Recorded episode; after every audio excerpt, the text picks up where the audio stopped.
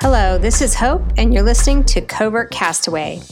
Welcome to my weekly diary of what I learn and how I cope with transitioning to life as a liveaboard cruiser.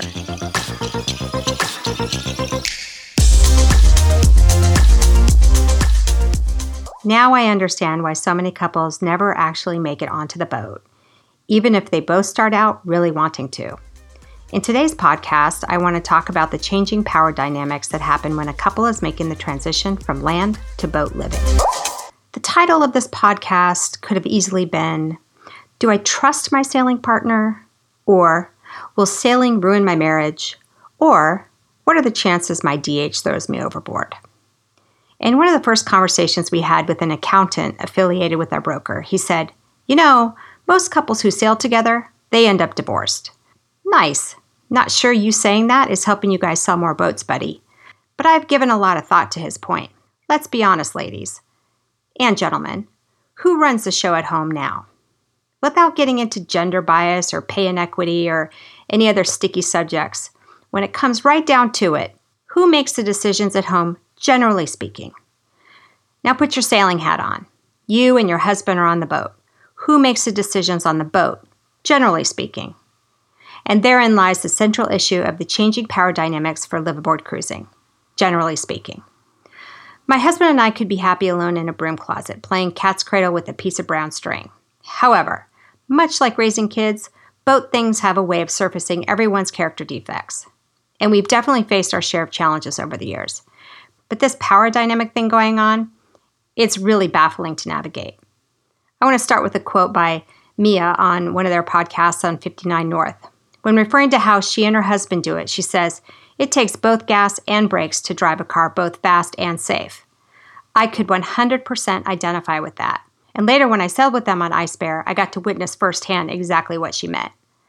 When I first met my husband, I was enamored by how brave he was to do a double handed race 14 days through the Pacific on a 24 foot boat. So when we started sailing together, I was the passenger, gleefully sipping my lemonade and adjusting my sun hat, blind to the 32 other things going on all at once. Over time, I started to understand the dangers involved, although he fooled me for a while with his calm demeanor and nerves of steel. To this day, I still get a little hot when he demonstrates his special talents with sail trim and he's never once raised his voice on the boat. Ah, okay, where was I? Anyway, the more I learned, the more I realized how treacherous the ocean is. There's a reason people like land masses and snow skiing. So I started questioning him on all aspects of sailing and anything related to our future plans cruising. Because a really awesome trait of a wife is to second guess your husband on something he has infinitely more experience about than you do. So, what is going on here? I think there's a few forces at play that don't make for great dynamics through this transition. Risk tolerance. Let's start with this one. Some couples start out with the same level of experience sailing. For my husband and I, he was ahead of me when we first met, and he'd had many passages under his belt. He also started out by jumping on a boat and racing. Later, we took courses together, but he went on to get offshore and RYA certified. Step one to not losing my marriage was not losing my husband while underway. So I wanted to learn everything I could about man overboard procedures because if I fall off, he will come and get me. But if he falls off, we both die. That was my main motivation to go through the classes to get bareboat certified. In an attempt to try to catch up, I spent a lot of time on sail theory and researching aspects of cruising that are really critical to our plans. I don't feel like I need to know everything he knows or that I need to be the skipper. I just want to be competent crew. I want to do my part in getting us set up for the cruising lifestyle and know what to do in an emergency. But as I said before, the more you start to learn about sailing, the scarier it is, and there are life or death mistakes that can be made. My problem is, I've spent much of my life managing downside risk in everything I do.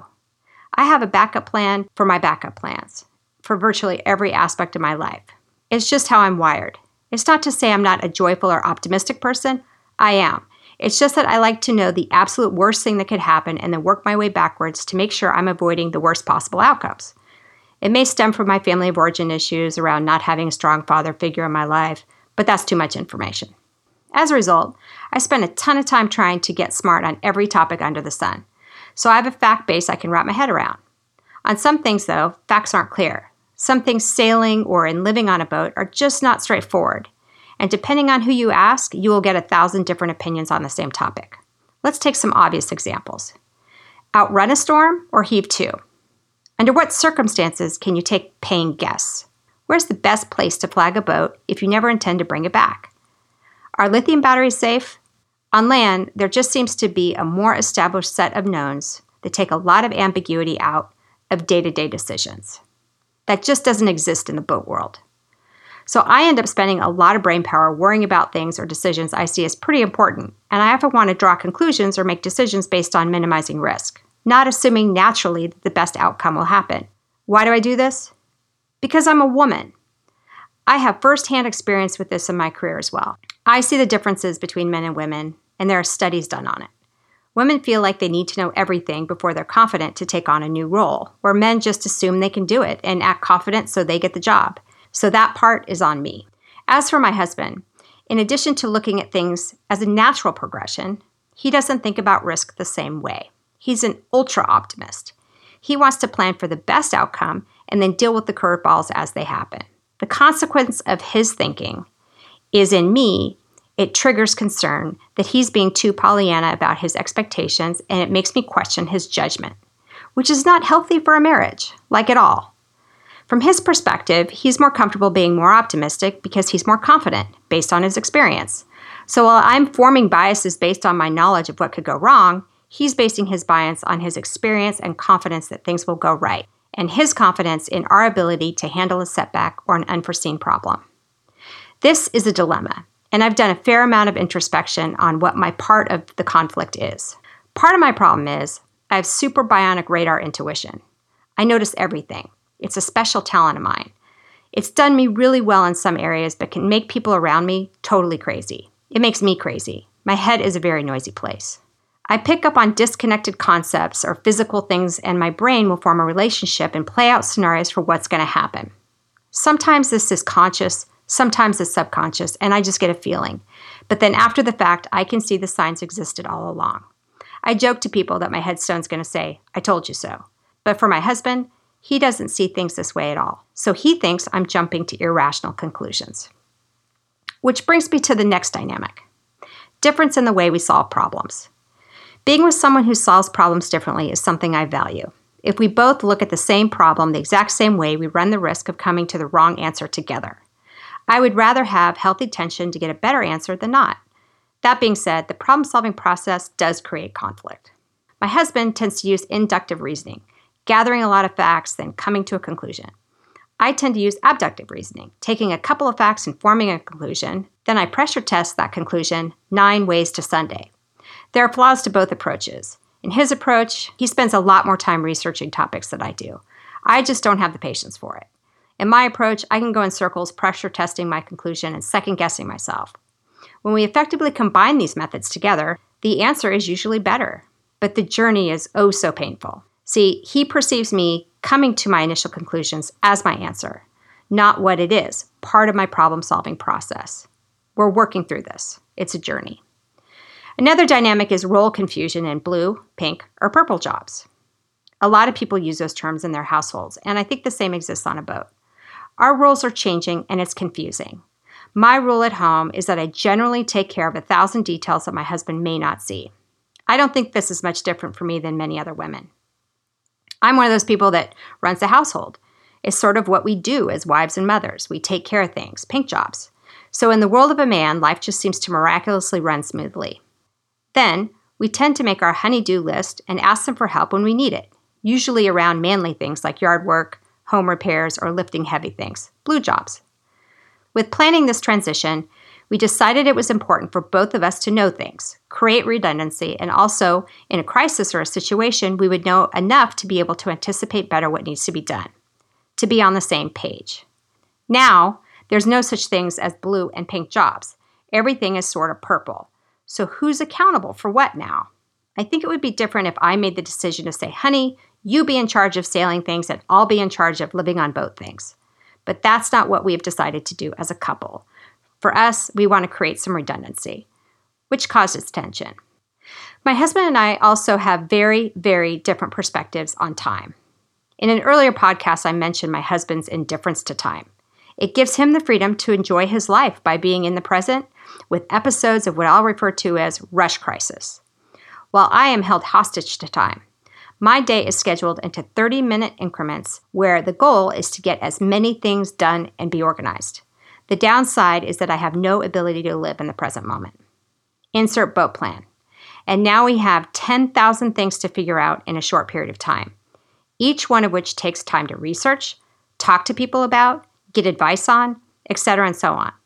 There just isn't enough time for us to get everything done if we have to collaborate on every single decision. At least that's my opinion. I want to make a list, spend the necessary amount of time on a topic that's equivalent to how important the decision is, make a decision, and move on to the next thing.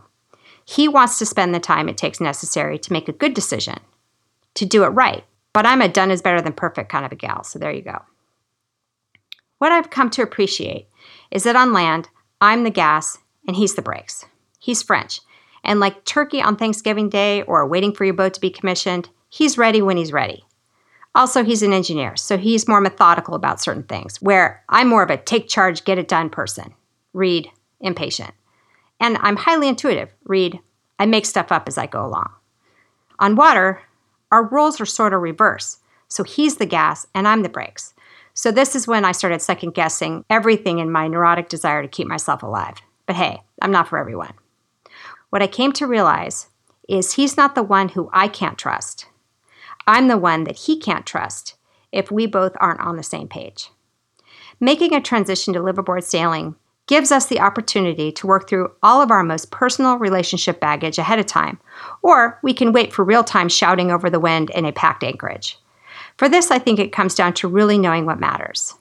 The worst possible situation isn't fighting over someone's crappy anchoring techniques. It's whether or not we can work together in a high stress, time sensitive situation and have a very clear idea about who's calling the shots. And I know I am at risk for mutinous behavior, so I've got to watch it. So, what we started to do is put together an agreed upon risk management strategy. We made a list of top things that could go wrong and ranked them in order of how big a deal it is. Then we also ranked them by likelihood of it happening.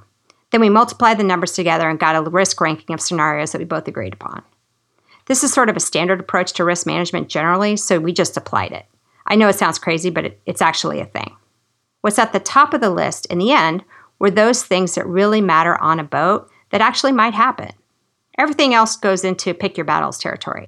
Our approach is to start at the top of the list and talk through each scenario and agree to either the procedure, the possible course of action, or what would be required in that situation.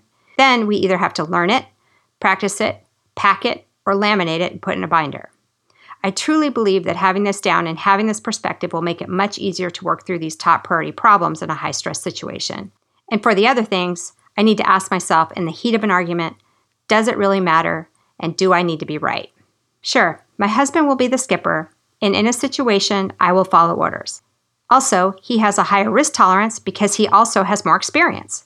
But it's both of us together on the boat, and we have to make decisions based on our combined limitations as a team, right? Well, not always. Together, we can practice, prepare, agree on procedures, agree on how to make passage decisions, and work on better communication. But in the end, the boat can only have one captain. And this is something I am in control of because on land, I've been the captain. Now I need to work on being better crew. So, the lesson for me in all this is to plan for the worst possible scenario and have a game plan ahead of time together so you know your limits as a team and know who's in charge when things go sideways. But maybe more importantly, is to take this transition time as a way to reflect on what I need to do to be a better person and a better crew member which also translates into me being a better life partner if you really stop and think about it. I can definitely understand why liveaboard sailing could be hard on couples. I'm actually grateful we have this opportunity in front of us to learn and grow together, and I'm glad I'm going in with eyes wide open, with a partner that wants to evolve as a team. For me personally, my biggest periods of growth have started with self awareness of my character defects, or things that maybe worked for me in the past that won't work for me in the future then make an earnest effort to improve or do things differently. I think the reason we want to take on sailing is to push ourselves to be better. And for me, I am anticipating life altering experience. The whole idea is to learn how to improve both my capabilities and my character. The ocean is like one massive mirror. It has a way of showing us exactly, truly, and honestly who we are. What about you? What power dynamics are you experiencing with your spouse, and how are you working through it? Visit the Covert Castaway Facebook page and join the conversation.